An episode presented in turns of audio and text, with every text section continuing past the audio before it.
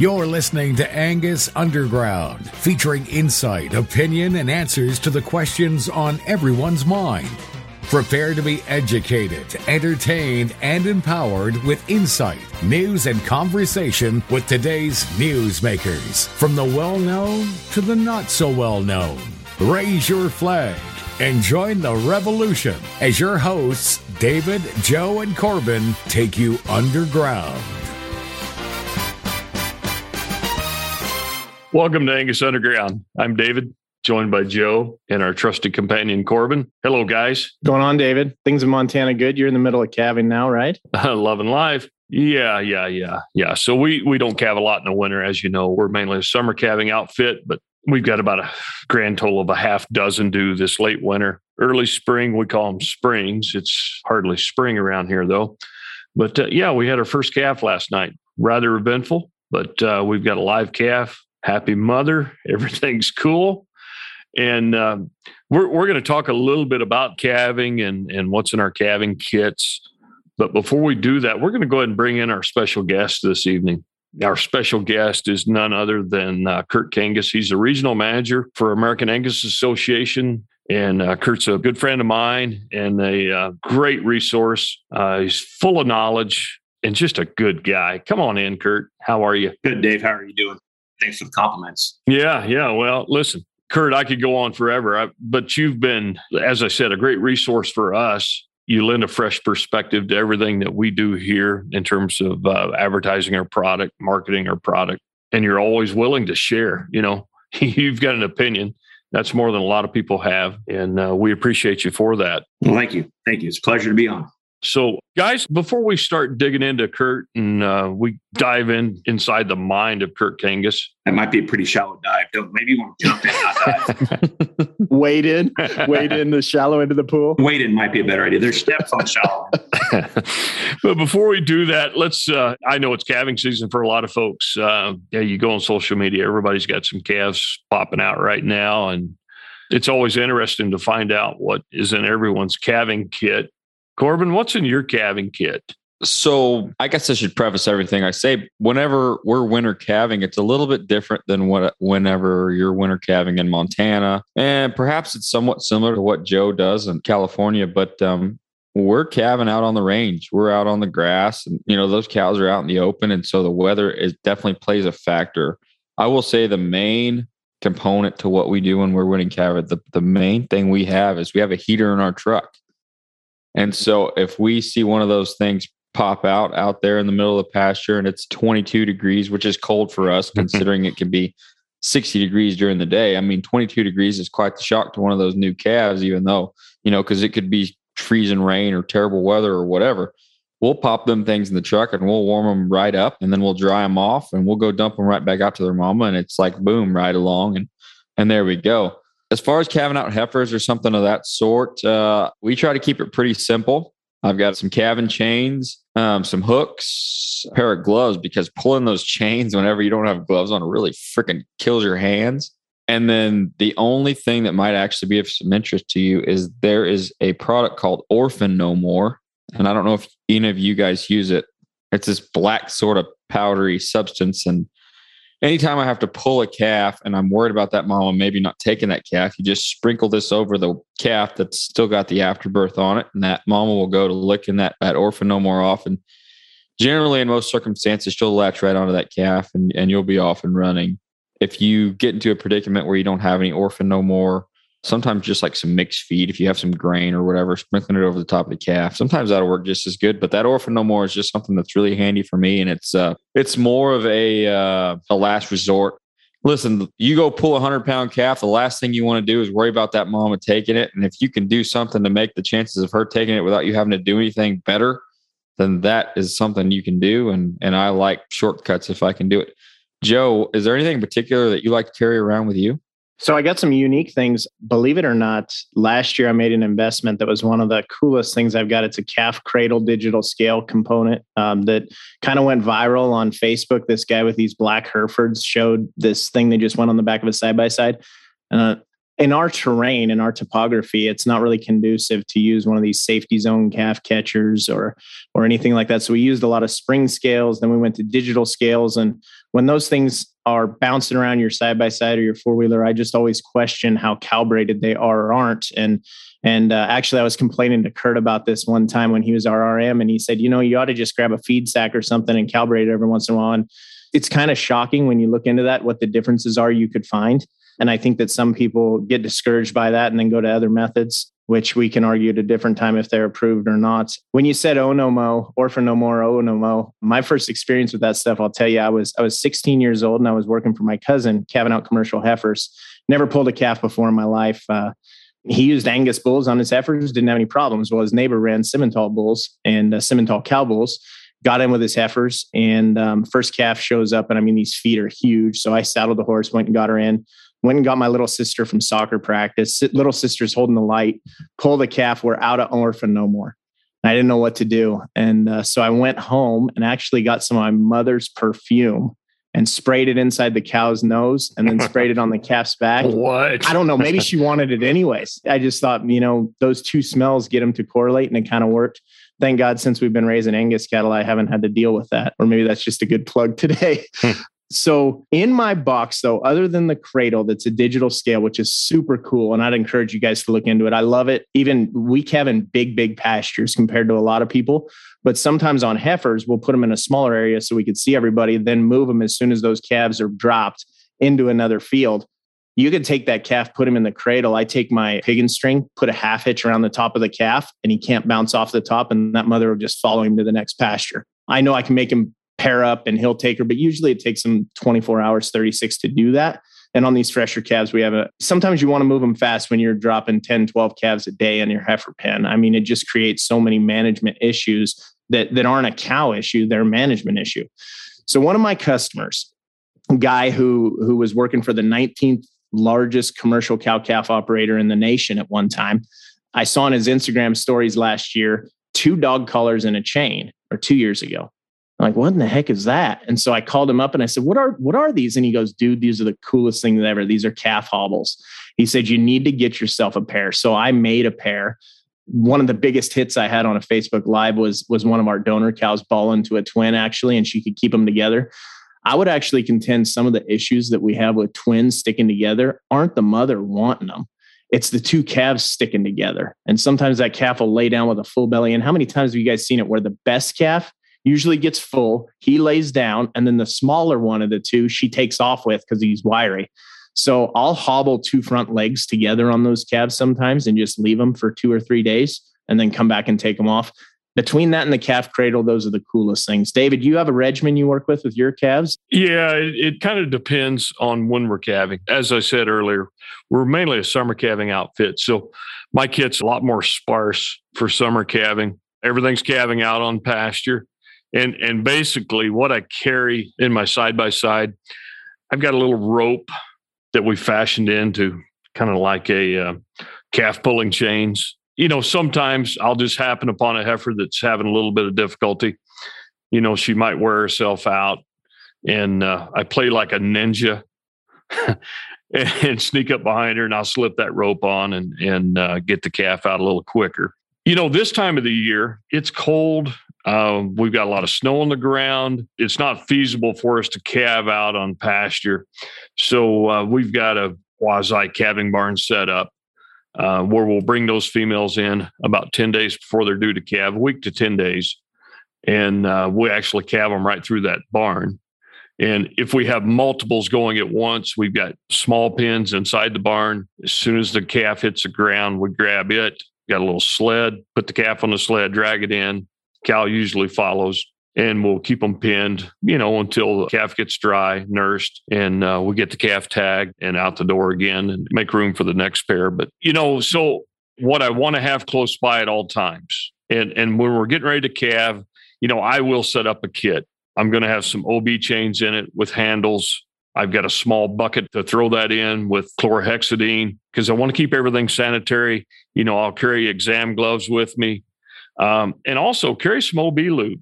You know, a lot of times uh, we can get into some of these heifers that need some help. You know, a little bit of lube there will kind of kind of grease the skids, if you will, and and that calf will slide out a little easier. Now, um, I know a lot of folks they use a come along or a jack, and quite frankly, most of us are not pulling that many calves. But uh, we've actually got a, a little rope and pulley system that works great. I think it's less stressful on the cow.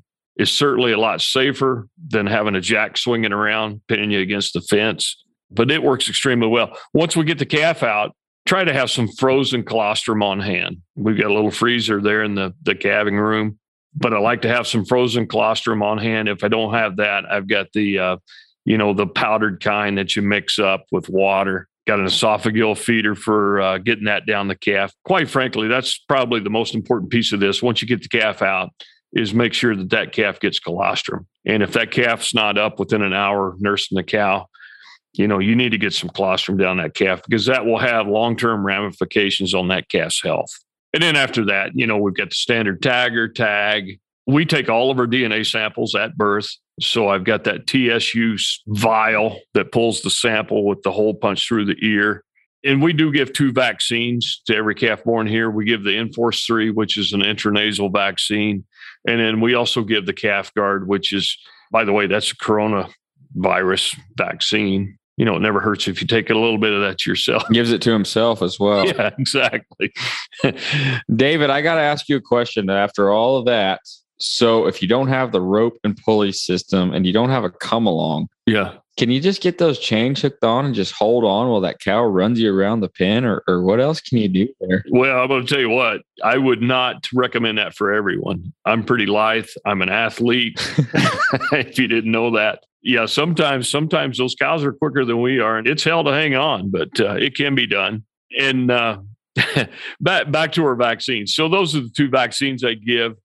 I know some people give a B complex shot, an AD and E, multimin. I, I don't screw with any of that. Keep it simple. Just like everything else I do, I, I try to keep it simple. And this is just pure opinion, but but on some of those multivitamins and some of those vitamin A, D, and E, I think you're much better off giving those shots six six weeks to eight weeks old whenever that calf's developed more and, and his system's kind of up and going, I think you're better off giving those shots then. Now you can give them at birth or whatever, but to what benefit? I don't know. I don't know. I haven't seen I, I haven't seen much of a difference. Yeah, I think I think if your cows are on a good mineral program, it's probably not in your best interest to give those vitamin shots up front. But and possibly the most important piece that I haven't touched on is a good weapon.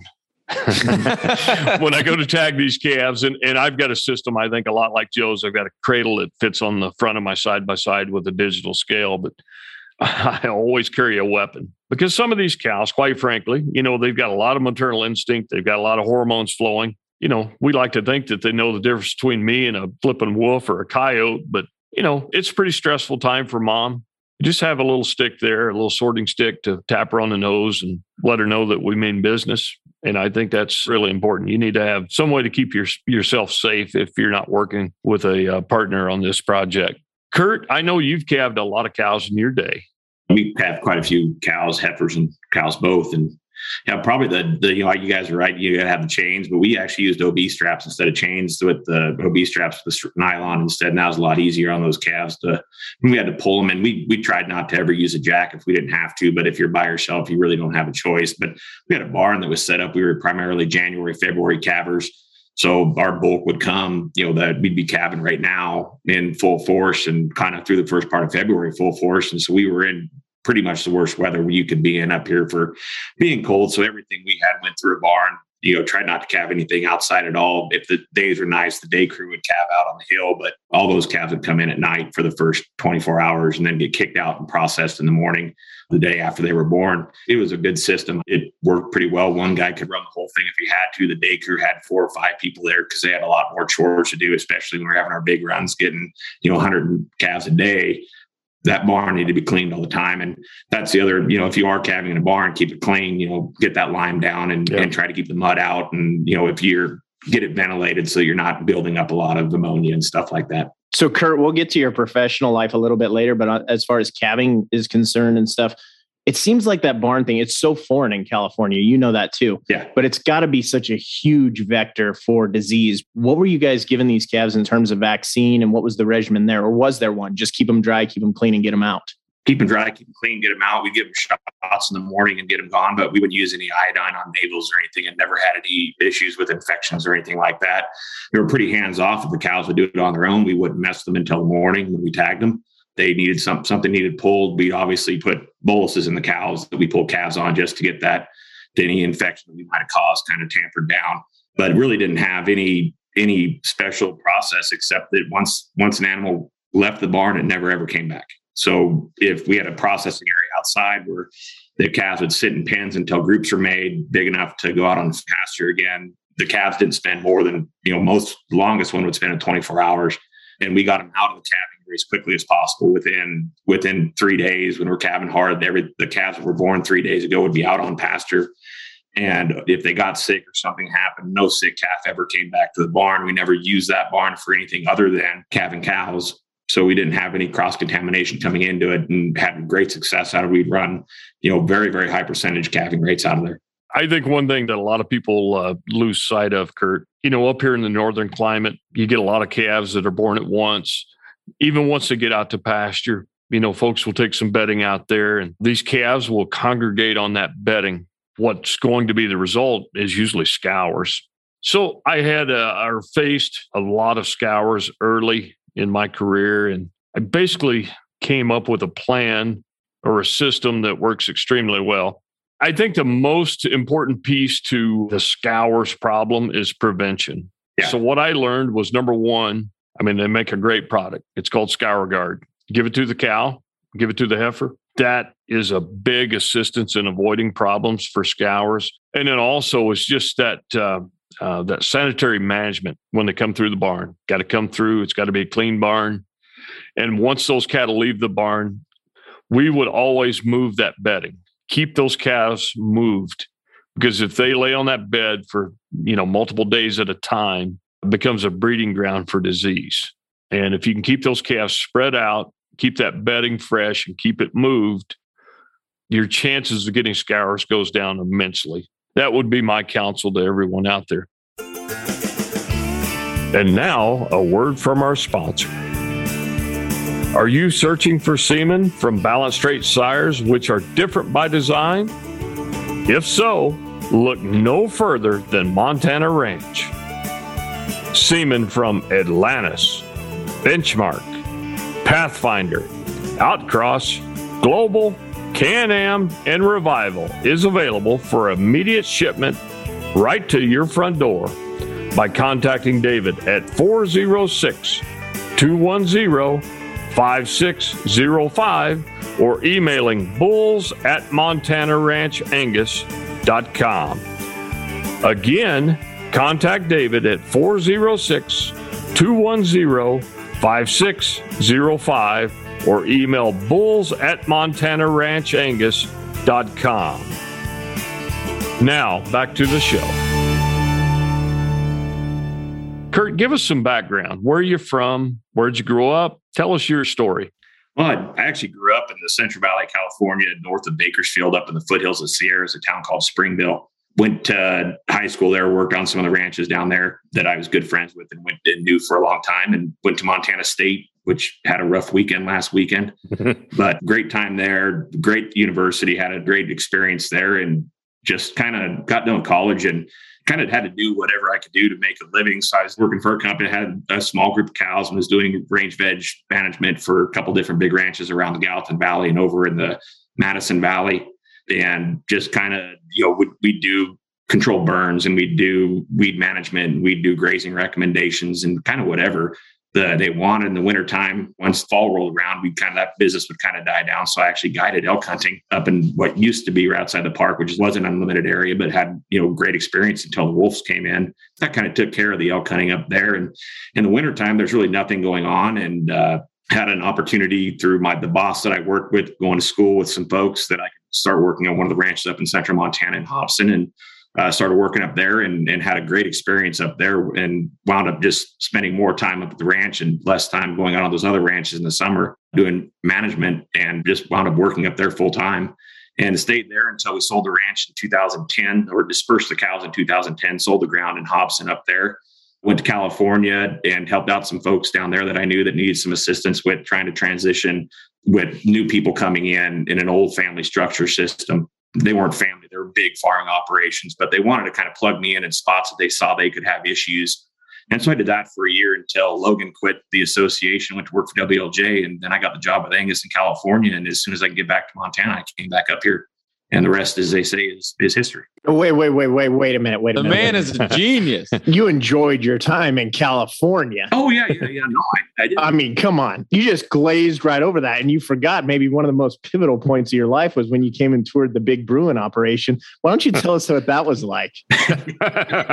you know, California, I do still have a lot of friends there. I still sell bowls into there for people up here when they give me orders down there. You know, I like the producers down there, had a great time, learned a ton that just kind of helped me ease into the job up here a little easier. And Kurt, um, I always laugh because you tell this story, and, and I'm going to put you on the spot now. Oh, You changed the way I think about regional managers. I mean, uh, you were the first regional manager to really step foot on my place. Do you remember what I said to you the first time you showed up? I have no idea.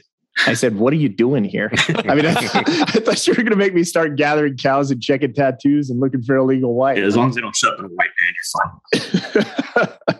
no, we had a heck of a time, and I sure enjoyed having you here. You know, what about some of the parallels and some of the differences of California and Montana? I think that's one of the most unique things that we've seen. You've had tons of opportunity to go tons of places, and you've chose to stay as a regional manager. I mean, I'm not going to put words in your mouth. I, I would say, as a friend and as a colleague in the business, it's because you have a heart of service and you enjoy helping people.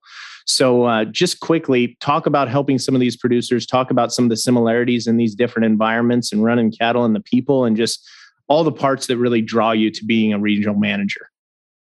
You know, really the people, and it doesn't matter really where you go. But my experience is, is is that whether they're commercial or registered, the people are all great people. I mean, I have very few issues with anybody. That everybody's always very welcoming, very reassuring, and that made it easy. Especially when you start off in this thing, it's a big shock to take a job as a regional manager, and everybody tells you you're going to spend you know 90 days at home and the rest of the time you're going to be on the road i think that everybody gets a job's like well it won't be that much but it is that much. I mean, that you guys' region has a turnover rate that's higher than normal. That's probably a lot to do with the amount of time on the road. But you know, the similarities in the cattle that you know we are primarily a commercially focused area, probably more than more than other regions in the nation where these guys make their living selling registered cows, and that's all that they really have going on. It's not like other places where there's a bunch of other industries around to help, especially in Montana. We're kind of on our own up here. We don't have a lot of extra inputs that these guys can latch onto. The fun part is coming up on, geez, I believe it's 10 years now. I've been working for the association that, you know, the technology that's changed in the way that people market cattle and the ability for producers to represent themselves on different platforms, whether it's social media or podcasts or whatever. That's, you know, those changes almost unheard of when I, when I started this. This was, you know, social media was pretty young. I think I just got a Facebook page probably about eight months before I started a job at the association because my cousin talked me into doing it because she thought it'd be funny. and so, you know, watching that technology change and and that has been probably one of the more interesting things that I've I've seen happen for my intern here. Obviously, the cows, the cows have been, you know, it doesn't matter if you're in California, Montana, people are raising great cows right now. The grass types are different in California, obviously, than they are up here. The drought conditions in California, you know, we talk about a drought up here, and it's been some really bad this year. There's no question about last two years, quite honestly. But you guys in California go through drought every what 25 minutes or the 30. It just it's it's our way of life. Yeah, it's our way of life. It's your way of life. You guys are much more accustomed to that drought structure. And I, I was talking to some friends that market cattle down there, and as one of the big producers, commercial producers down there, he was waylaying bred heifers this fall and everybody, you know, geez, there's no rain, there's no grass, there's no anything. Then my buddy told me that he said, he goes, yeah, he goes, the guy just flat said, he goes, I don't, I can't bank on it not raining again. That doesn't work because if it does rain, I can't afford to get back in. That's right. And so he turned out that it was a genius move for him and he'll probably be in pretty good shape here this coming marketing season. You know, it's, it's been a real pleasure working for the association. It's been lots of fun and obviously great people to work with. The current staff is phenomenal and, and really good people. And the RM crew is a great group, guys, too. So, Kurt, you do spend a lot of time on the road. There's no question. I call you regularly. And if you're not working, you know, an Angus sale, bull sale, a lot of times you're at these video sales, uh, Superior Northern, what today? Weren't you at the Diamond Ring sale or was that yesterday? On Monday. That was on Monday. Monday. Okay. Yeah. yeah. My days run together, but and then tonight you're up in northern Montana getting ready for a bull sale tomorrow.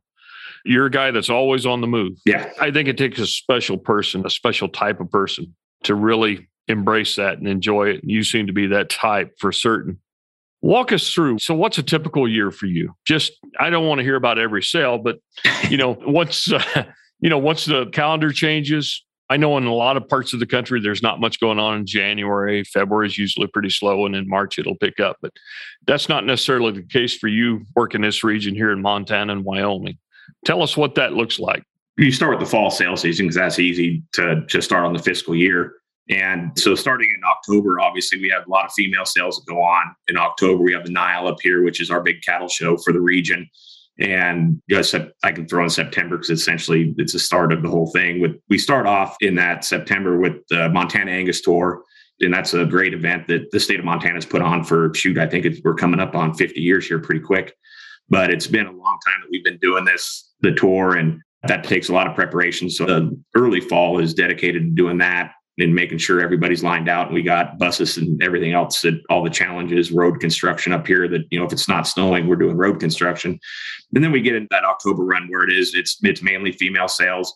First part of November now. You know, we got the Angus conference that lasts, you know, five days. And then we start right off with bull sales as soon as we get done with that. And bull sales last really until the end of uh, middle of December, right before Christmas, a week before we shut down. And then used to be January, we'd get a little bit of chunk off. But obviously, we got Denver, Oklahoma City that goes on now the first part of January. But our bull sales now are starting earlier and earlier. We had one last Saturday was the first one in the region, and we won't stop really having bull sales until first part of May. So that takes up the big bulk of springtime and a lot of miles in between. And the days, you know, early when we're not selling bulls, I'm trying to get around to look at bulls. And so today, before this bull sales up, looking at some different bulls that we're going to sell later in the year up here and just trying to get an eye on things and see what's out there. Yeah. Then springtime rolls into video sale season, and you know members have questions, going out and visiting with those members about questions and issues they might have. But then going starting the video sales and you know the Angus Link process. We have a lot of Angus Link cattle up here, a lot of producers that are in the Angus Link programs, which are the NHTC Never Ever programs. And so I do a lot of those audits. I'll do in the summertime, I'll do 60, 67, 75 audits a year chews up a lot of time, a lot of miles on the road. And that's just my region. And then you'll just kind of like I mentioned before, roll into September and go right off again. So it chews up a lot of time. And there's state fairs in there to go to and, you know, events to be at, stock growers and regional stock growers and, and different meetings that we have scattered out in there. So it, yeah, it makes it pretty full. It does. And I think what a lot of people don't have an appreciation for is just the vastness of this area. For instance, you might have a sale over here in Western Montana on one day, and then the next day you've got a sale in Eastern Montana, which which is about seven eight hours away. And so a lot of times you're driving well into the night to get over to the next sale or, or even down into Wyoming. I mean, good grief, that's a huge area. We just we got lucky this fall. We didn't have any bad roads because there wasn't any storms until after sale season got over. Yeah. The weather, yeah. There are years that the roads get pretty pretty treacherous and we get to every sale. I haven't missed one yet. Knock on knock on wood. yeah, knock on wood. That's great. And uh, I think the other thing that a lot of people don't appreciate, I really didn't until I moved to Montana. But you get into say March, there is a bull sale every day of the month except for Sunday. Every day. So in March, Kurt and all of his traveling companions, as I call them, they don't get many days off. And I want to talk about your traveling companions a little bit. I've come to uh, become friends with a lot of them, and, and I watch you guys go to, from sale to sale to sale, and, and you guys have such a great relationship, or at least it appears that way on the surface. And you have a great interaction with each of them, especially the auctioneers, Joe and and Roger. And uh, I know Joe likes to poke a lot of fun at you. He talks a lot about your social life. yes, yes, he, he keeps everybody well informed of what I'm what I'm doing, and he's always very curious as to what's going on. I, I try to keep his information stream to a minimum. yeah, I would, I would. Yeah, yeah. He likes to he likes to stir it up a little bit, but no, that's great. And you touched on it earlier. You said something about social media, and to the best of my knowledge, I mean, you're one of the first regional managers who really embrace social media. We get to see what's going on at every sale that you're at, or most every sale. Yeah, because you're able to hook in and give a uh, a live feed through Facebook Live. And that's a lot of fun for folks. I get calls all the time from uh, folks on the East Coast. They said, you know, you guys have the greatest regional manager because we can watch every single sale. I wouldn't say I'm the greatest. And all those guys out there, the regional managers, are doing a great job in their respective regions the Facebook Live part just was fun for me to do just because I know a lot of guys and I was there sitting in a tractor and you wonder what a bull sale was doing when you're out feeding or something or sitting in the calving barn. And I, I always thought this would have been a great show to put on from a calving barn, have a podcast or this was before podcast when I was there. I hate to age myself, but I guess that's kind of the road I'm in now as, as I'm coming on 50. But it's been fun to do that. And obviously Montana sets itself up so well for taking pictures. I mean, it's just most nights a Charlie Russell painting, unless it's blizzard out.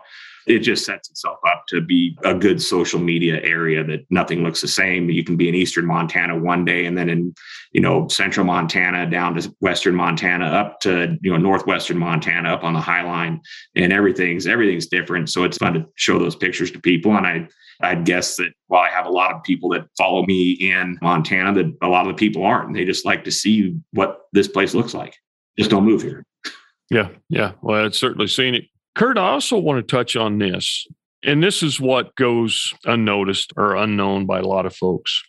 And I've worked with a number of regional managers over the years in different parts of the country. But what I really like working with you for is I can call you and bounce an idea off you. It might be marketing related, it might be management related, but you're a guy that gets out, sees a lot, does a lot, and you're never afraid to share an opinion. And for that, I appreciate you. You have been instrumental in uh, helping us reshape here at Montana Ranch our print media, print advertising strategy. It's really refreshing. Let's tell it like it is. You're also an ad salesman. Okay. Yeah. It pays the way. it, it pays the way. But you come at it from a very logical standpoint. I mean, it's it's easy to talk to a lot of these publication representatives and they say, "Oh yeah, yeah, you need to do this, you need to do that, get as many ads out as you can." But you approach it from a strategic standpoint. Can you give us a little insight? Where does that come from? Is it from experience or, or just all these hours in the car you're thinking? Well, there, there'd be a lot of hours in the car thinking that goes into this, and the bad ideas are numerous. Trust me. but you know, it goes. I think it goes back to a lot of my background and coming off the ranch that I was on. That you know, seeing one side of it and then being on this side of it, I see a lot of the challenges. I've, I've experienced a lot of the challenges. When I look at somebody's advertising, I, I want them to have the most impactful way of advertising or method of advertising possible. And I just think the doors are opening up. There's so many options out there now. It's it's fun to think about different ways people can do things and how to impact what's going to be best for your sale. You know, with our publications, it's been a it's been a great year for the folks up here because it gets their ads outside of the state of Montana, outside of Wyoming, outside of the drought area, which is crucial. And I, I, hope a lot of people had a good good run with it. I think our bull sales this year indicated it was a very successful year for or fall at least for uh, selling bulls up here. But marketing is it's one of those things that you yeah you're driving down the road and got to think of something while listening to Pearl Jam or Soundgarden. These are where the ideas come across. Soundgarden. I think there's only one thing that would keep you away from uh, an Angus sale, and that might be a Pearl Jam concert. There's been some times when it's been close. then COVID came, I had to go to the show. Or a Bobcat football game, huh? yeah, we're not going to talk about the Bobcat football game. But, but let's do talk about one thing with MSU, Montana State University. And this is something I'm trying to learn more about. I live here and I, I don't know a ton about it. But they're starting up an Angus herd, a teaching herd there, correct? Yes, they are. And it is basically started with donations from uh, Angus breeders throughout the state of live live cattle, embryos. Seen. Where are they at with this? So they've got the herd now where they don't need more donations. They're looking at getting the herd up to probably right around 200 head. And they're going to, we gave them, I think when we got done with the donations of everything for the two years, that we were at 80 something head. And so it has its lumps that it's yeah. gone through all just like any new startup program. But you know, the university's been running cows up the Red Bluff station for a long, long time, and that's where those cows are. So they're out on range ground. They're not baby, they're not pampered, they're not in the Gallatin Valley. And you know, Tim DelCurto came on. I don't even know when Tim came on, how long ago that was. That all these dates get fuzzy in my head. But you know, Tim came on has done a great job reaching out to the Angus breeders and mending what was a, a pretty substantial gap that exists, a chasm that the breeders weren't very happy with the university, and that didn't reflect well. But Tim's done a good job bringing everybody back into the fold and helping out quite a bit and getting this Angus herd that they're using for not only educational purposes with the students, but are looking to do some research projects going down the road that could be pretty interesting. It, it, opens the door for for grants and stuff like that for the university to access. That's pretty good. They got a foot research deal that they're doing right now. That's been pretty fun to watch that develop. They're actually going to have students going out and helping foot score cattle on ranches that don't feel comfortable or just need the extra help that don't have the time to foot score cattle. And you look at the past year's data, and Montana was number one for foot score submissions. We're looking to probably, I think we're at 3,500 or 4,000, somewhere right around in there and we're looking to try to make it at least 6,000, 9,000 head this next year. I've tried to get you to come up and hoof score forever. Uh, yeah. And you always turn me down. I got to sell you that, Dave. My man calls it like it is. Yeah, I don't mind helping people learn how to do that stuff, but at the end of the day, it doesn't help my position. You know, you make the wrong call on a cow that you could make some enemies pretty quick. I would never get offended. You know me better than that.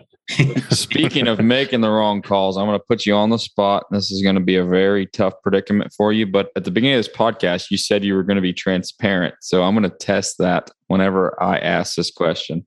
You're going to use the word transparent. So it seems like there's been a dramatic shift from the type of cattle that has started becoming part of the mainstream. I'm trying to think of the best way to ask this it seems like we're starting to chase these dollar numbers and our audience is going to be okay with this question but i, I want to phrase this in a way that's comfortable for you but what have you noticed as being the main difference between what we're chasing now in 2022 as opposed to what we were chasing you can take it as far back to 2010 whenever you started or you can take it back even further is, is when i feel like the most dramatic shift came well but what is the main difference between what we what this angus business as a whole is doing now compared to then? No, I wouldn't comment on the whole. I'd, I'd, talk regionally, and I pulled the data for the top bulls that we sold in the region, and that'd be anybody's top bulls. So anything that made a sale report, I could go back and look at those EPDs. And if you come to sales in Montana, we don't talk about numbers very much up here. It's not a whether in springtime we talk calving ease, in fall we talk weaning weights. And that's probably the biggest thing that we really worry about. It, you know, these guys up here are paid to wean calves and they're paid to wean big ones is what people want, what the feeding industry seems to want. You look at that run that they have in the Judith Basin in the summertime sales and, you know, those cattle out of there, you know, they're all 700, 800 pound calves coming off the cow. This year is obviously a little bit different with the drought. But this, I, I can only speak to this region because it's the one that I know the best that I can look at the EPD profiles and we don't really chase anything up here. We don't hear Joe or any of the auctioneers out there really pumping up a number or really getting after you know dollar values or indices or anything like that. We, we really haven't utilized that. Well, that's just the path this region has taken that we are nowhere near the top for the dollar values. Praise you for that. We really don't talk about it much. The sales i don't get a lot of calls on them at the sales so what they worry about is weaning weight. They worry about birth weight to an extent. Uh, calving ease obviously in the springtime becomes a bigger issue. But in the fall, we can sell low CED bulls up here. I mean, those are almost all of our high sellers are low CED bulls up here. That's a good point. Big power bulls. Are you listening, Oklahoma? no, that's a good point Kurt brought up. And we saw that when we switched from a spring sale to a fall sale here it was actually liberating in our breeding program because we didn't have to lean so heavily on using calving ease low birth weight bulls. We could kind of power up and uh, use a little more birth weight because quite frankly people are already they're buying older bulls. They're going to be even older when they get turned out. A lot of them will be two year olds in the spring. So they're not buying them to use on heifers. They're going to kick them out on cows. I really saw our herd improve when we shifted our sale to the fall because it, it changed our breeding strategy so that's a great point you brought up there, Kurt. And, and quite frankly, what we are seeing, you know, I get a lot of questions. What do our customers look for? And it's actually quite simple. A lot of them are looking at the weaning weight of those bulls. You can go right down the line and evaluate the bull's weaning weight versus what he brought in the sale.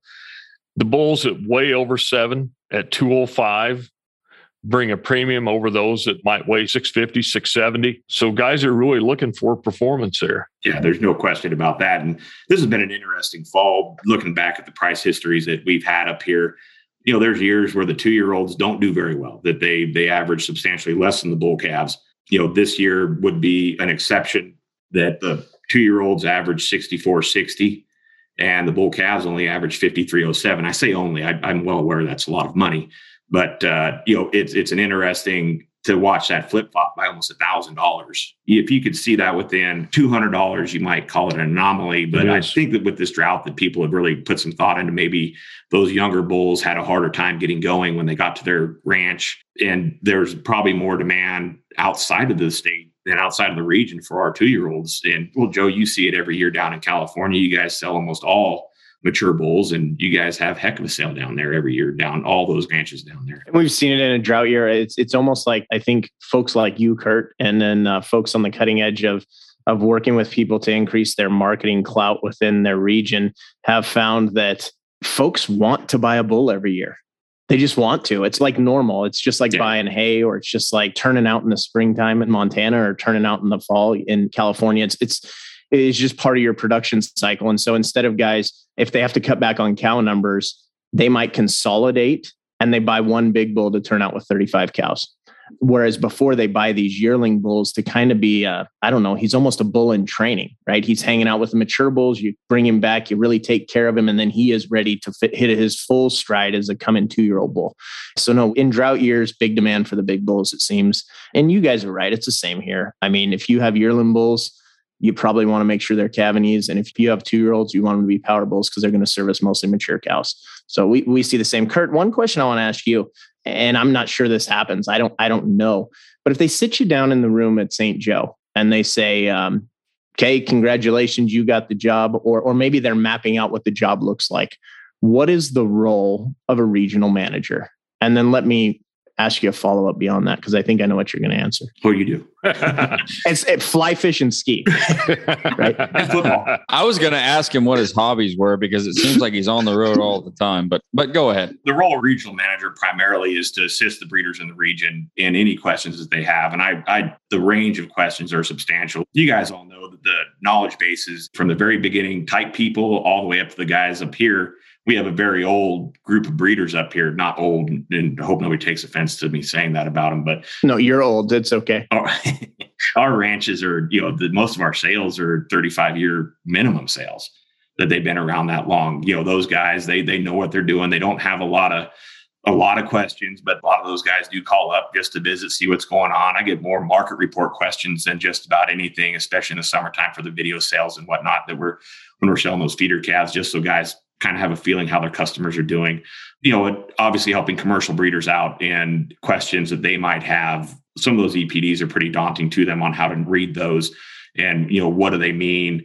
And giving them guidelines on heifers. You might want to look at doing this. If you're looking at breed cows you might want to be doing this. There's younger guys coming up that understand the epds very well. There's guys that don't. I always tell everybody that you know you start with phenotype first and then look at the numbers. That's the easiest way to evaluate the cattle and then just kind of as an industry relations person i would say that you know dealing with the universities or not dealing with the universities helping the universities i, I enjoy my work with montana state so much. It's a good group of people there. That's been a real treat for me to be able to do that. It varies region to region. We don't have a huge show network up here like some regions do where they you know there's regional managers that shoot they probably go to as many cow shows as i go to bull sales. And you know that's that's what their region bases their their herds on so it's just getting around and visiting people, being social, being seen. When I got the job with Angus, they gave me the keys to the car. I went in for the meetings to start with and, you know, kind of get an idea and a feel for the association. I was fortunate that I also got to go to CAB very quickly and, and go to CAB and, and they already had the culinary center was built already. So I can honestly say that I, I am not that old. And then went out and uh, took the car from St. Joe up to the Dakotas and rode around with the regional manager up there for four days and then kind of hopscotched around and got real lucky when I got to California that the past regional managers there and, and the past regional managers there with John and, and Logan were just so so welcoming and so easy to work with. They helped out a ton getting going and getting my feet underneath me. But then just you know watching going up and watching Idaho a couple times and just trying to get get the feel for what everybody else does. And so I spent quite a lot of time when I started with the association, just being in other people's regions, kind of riding around with the other regional managers, which helped out quite a bit. It's interesting you say that. I mean, that's how I would have characterized it, right? You're a resource to breeders. And I think that yeah. you look on the chat boards or you look at you can find problems with every structure, right? Somebody has a problem and it, people just like being unsettled and pissed off about something, to be frank. But where I really started seeing the value of a regional manager is when I chose to pick up the phone and develop relationships with them. Kurt, you know, I mean, because we're good friends and friends with Logan, friends with John D.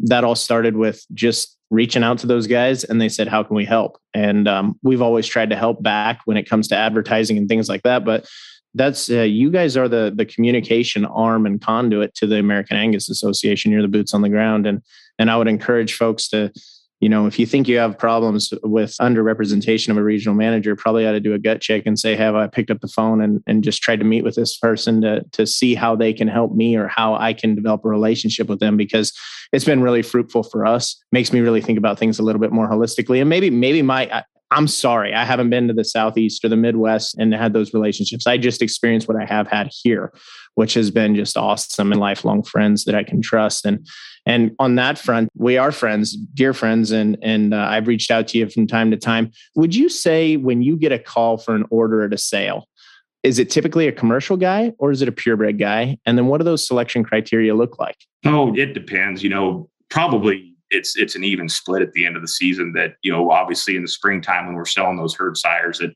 whether it's the semen companies or somebody else wants to latch on to the conversations can be pretty exact when it comes to the registered guys. The commercial breeders are generally a little bit easier to go pick those cattle out for because they give you a range and they say, This is what I want and this is my price. There's not a lot of wiggle room in the pricing for some of those guys. And other guys, there's huge wiggle room. You know, the registered side, you never know whether your guy's going to spend $5,000 or you're going to spend $55,000. I'd say that it's a pretty even split at the end of the day for who calls and, and why they call some guys get pinched and they find out they're running short of bulls. And so then the commercial the commercial guy calls and said, Hey, I need you to get give me five, six bulls here in the next couple sales.